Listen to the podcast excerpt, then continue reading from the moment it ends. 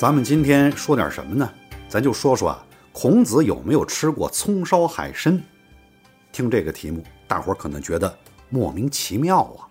孔子谁不知道？那是我们国家历史上最伟大的教育家呀。葱烧海参，咱也都知道，经典名菜呀。可是这二者怎么能放到一个话题当中呢？众所周知，孔子生在哪儿啊？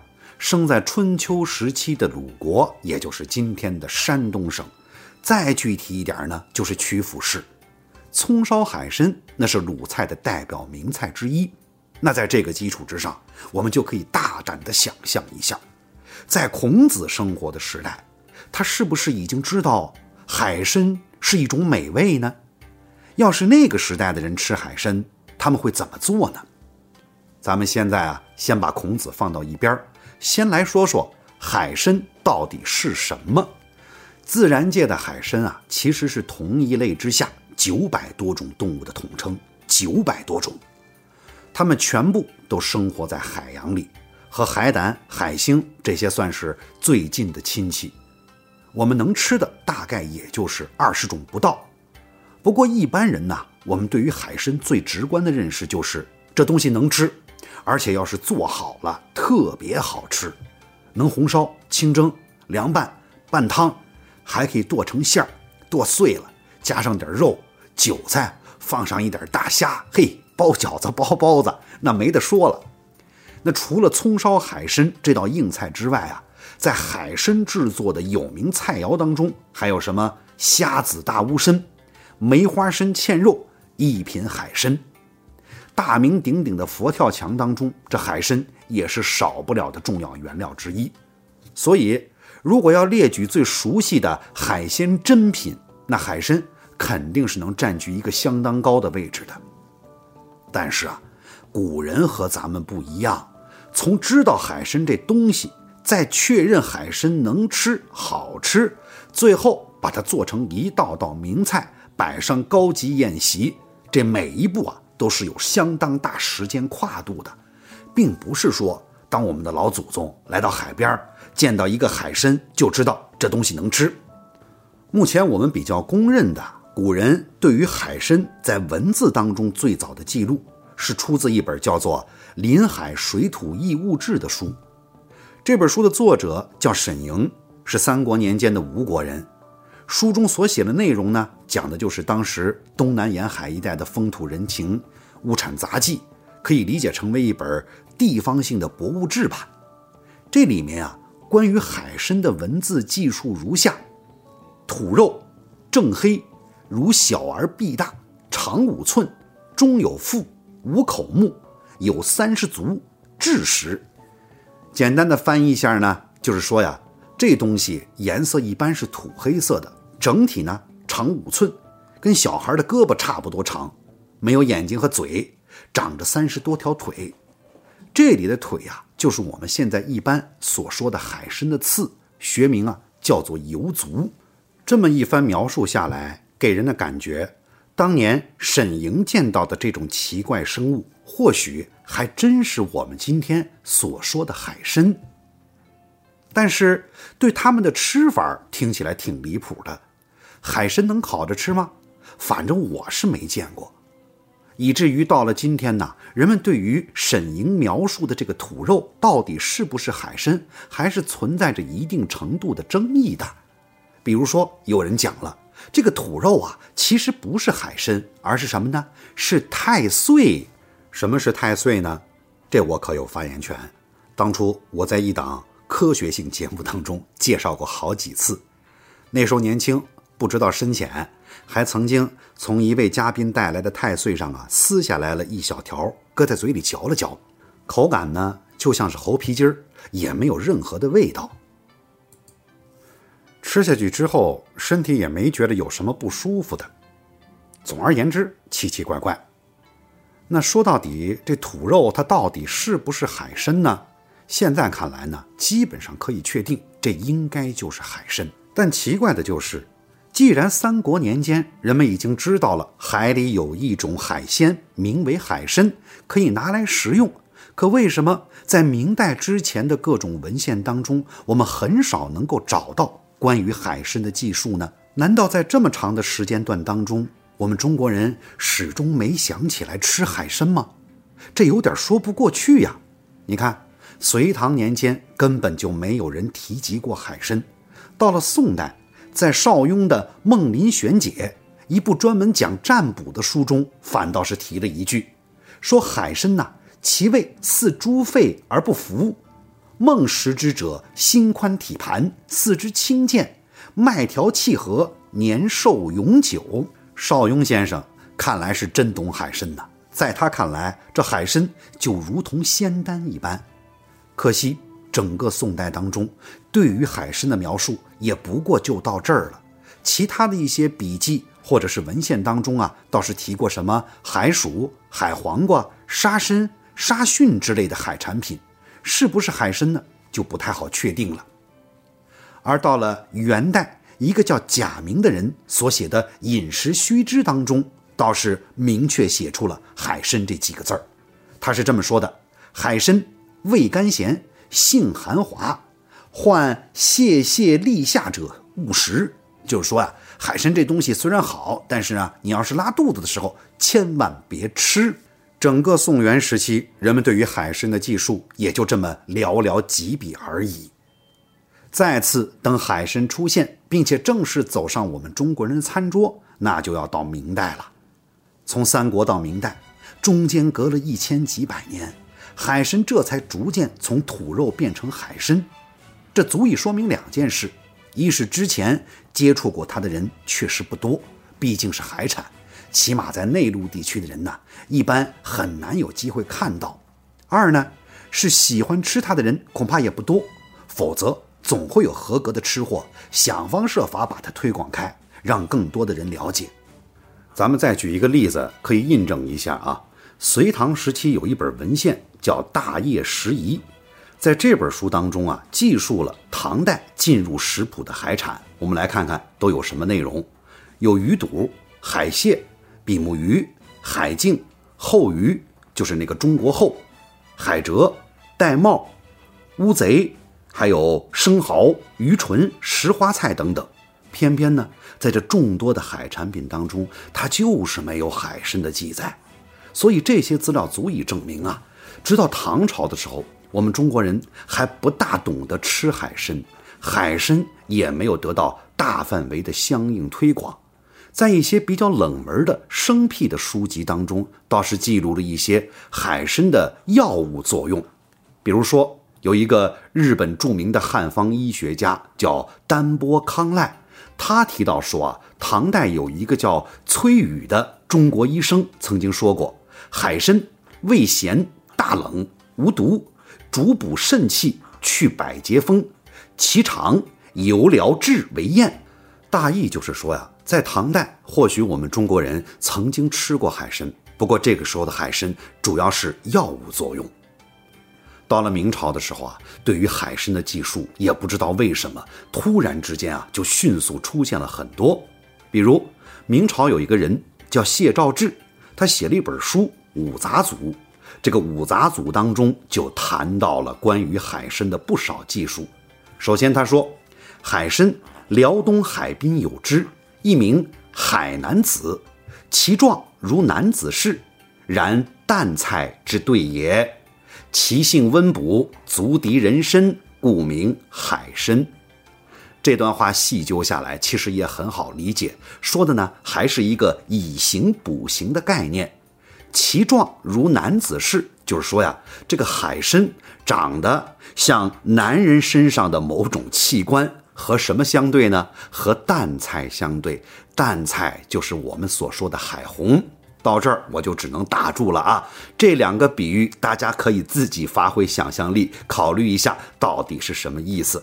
不过呢，比较重要的是后面这一句：“其性温补，足敌人参，故名海参。”也就是说，到了明朝这个阶段，人们对于海参的食疗药补作用认识的已经比较清晰了。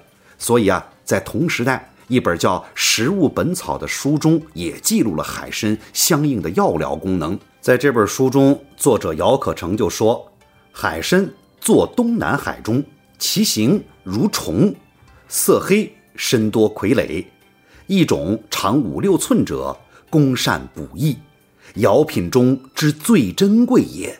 味甘咸平，无毒，主补元气，滋益五脏六腑，去三焦火热。所以在明朝啊，那些会吃的行家们已经认识到海参丰富的营养价值和其中很重要的药用功效，把它称之为药品中之最珍贵者。自明代以后啊，我们就会看到很多关于美食的记录当中都会提及海参。但还是那个问题，为什么在这之前我们中国人好像不大喜欢吃海参呢？今儿呢，我就尝试着给大家分析一下。我们可以想一想啊，和鱼虾贝类这些海产品比起来，海参作为一种食材，是不是对于我们头一次见到它的人来说，是更具有挑战性的呢？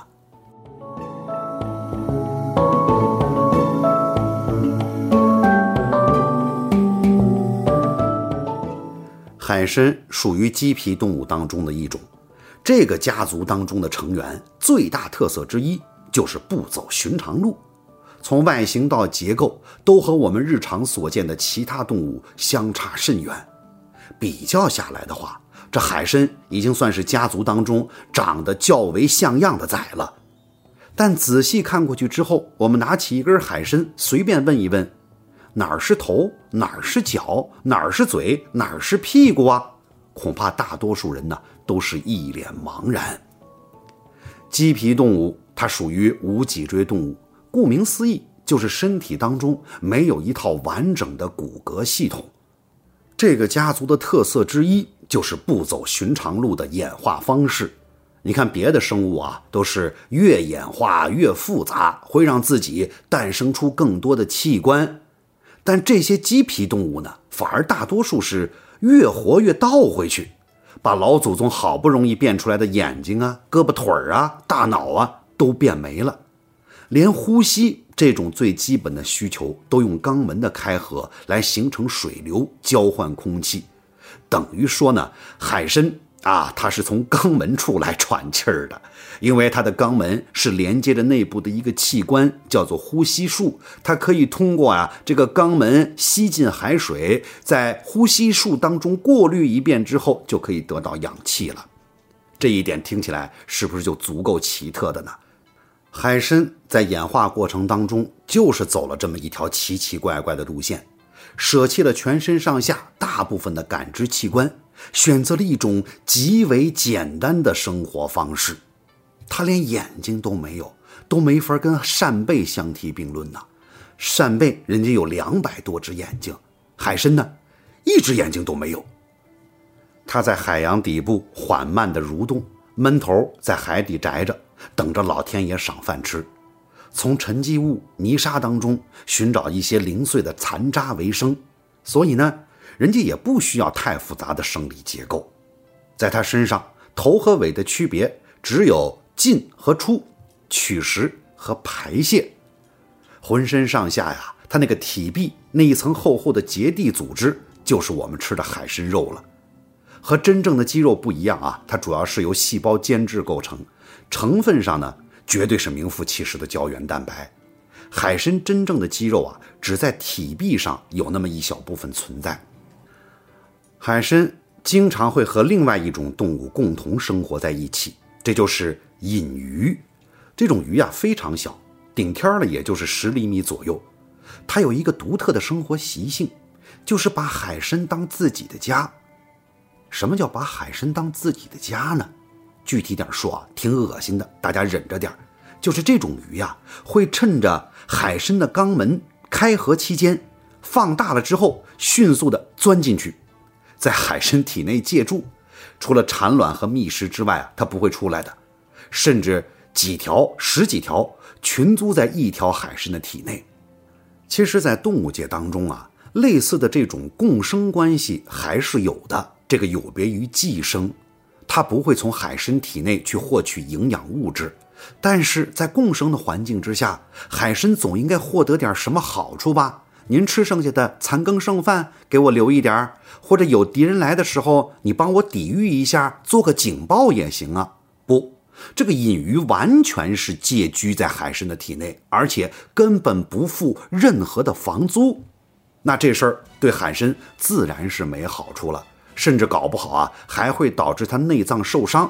海参是相当不满意，但是这家伙也没有伶牙俐齿，没什么反抗的办法，最多就是啊，某些种类的海参，它会在肛门那儿呢长一些硬质的，类似于牙齿一样的结构，姑且拿这个当个门吧。但似乎效果也不大好。好在呢，这些隐鱼也只是借助，而不是寄生，不会去缠海参的身子，所以大家彼此啊还能相安无事，凑合着过吧。对隐鱼这小玩意儿，海参是真没什么好办法。如果遇到专门捕食它的天敌，凭海参那点可怜的机动性啊，跑是根本不可能跑的，只能指望着喷出包括肠子在内的乱七八糟的东西来吓唬吓唬对手。或者呢，把人家缠成一团儿，让他一时之间动弹不得，然后海参再慢悠慢悠的一点点溜走，这就和蜥蜴、壁虎一样断尾求生吧。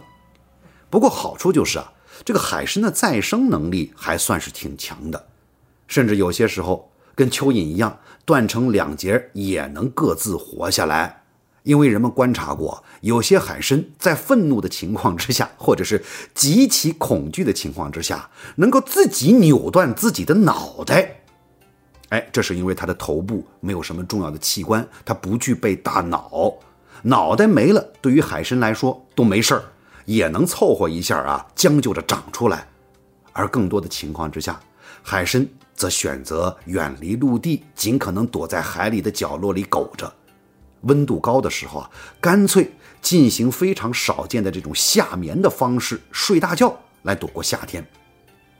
在专门捕捞海参成为一门产业需求之前，古代就算是沿海地区的常住居民，接触海参的机会也远比虾蟹贝类要少。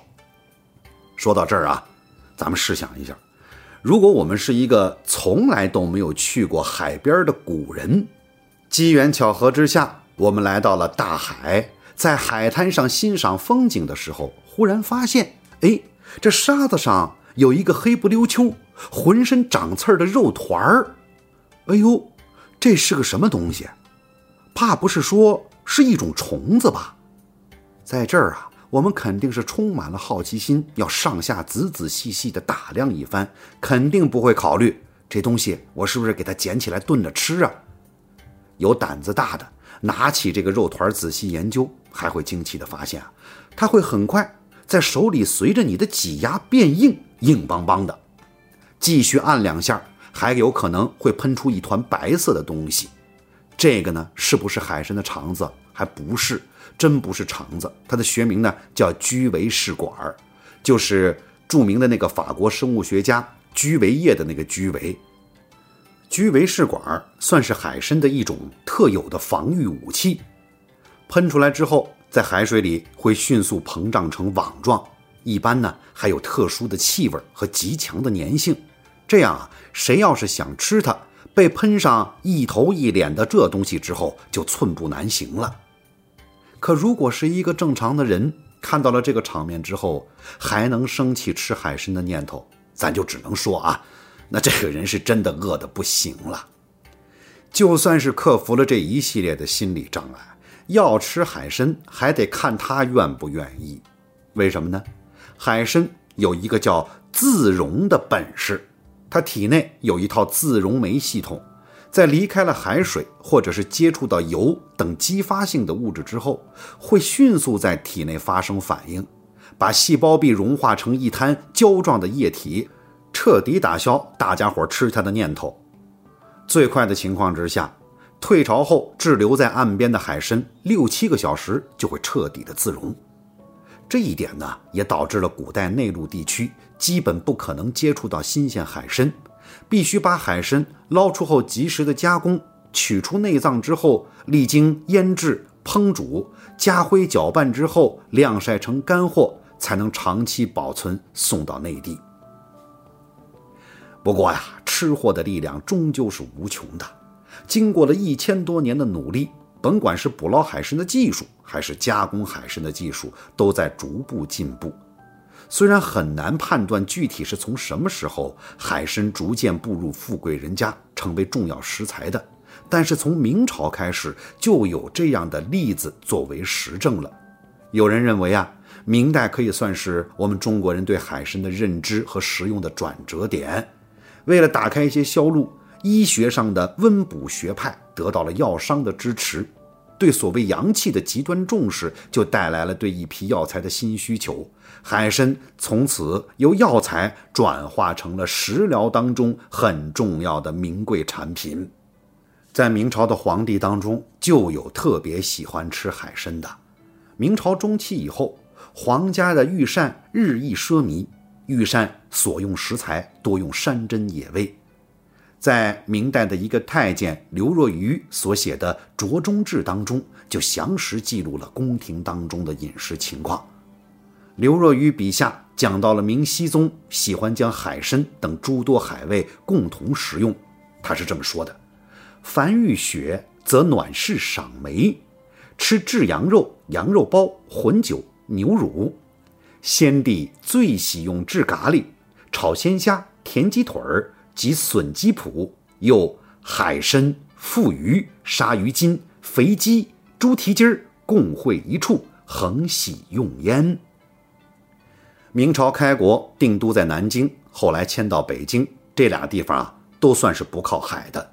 而作为一个没啥机会接触到海边的内地人，会有皇帝喜欢吃海参，那只可能是当时已经习惯把海参。当足以提供给皇帝的美食了。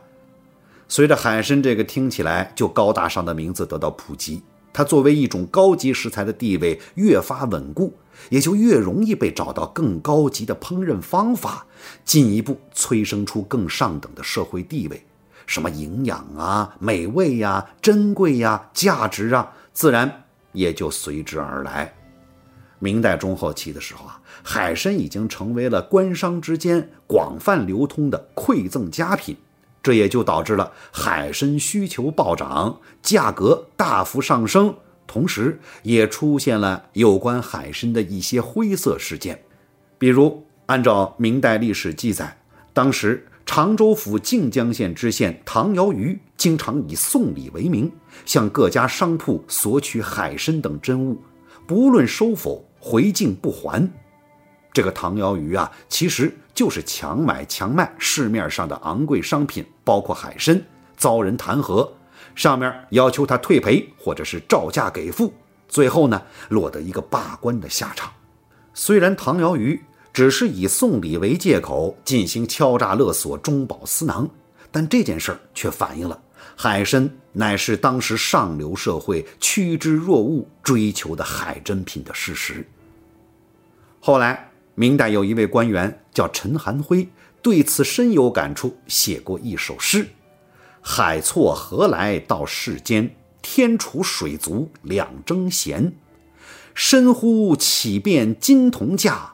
保尔宁须肉有山。”这里面说的“参”就不是人参，而是海参了。他写这首诗的目的，不单是要夸奖海参好吃，主要是说呀。市面上海参价格太贵了，以自己每年能够拿到的薪俸，实在是吃不起呀。所以这首诗还有个名字叫《天津买海参价乎腾贵》，就因为有了社会上众多人的追捧，导致海参价格一路狂飙，以至于当官的都开始抱怨：你们能不能消停消停？我想吃海参呐。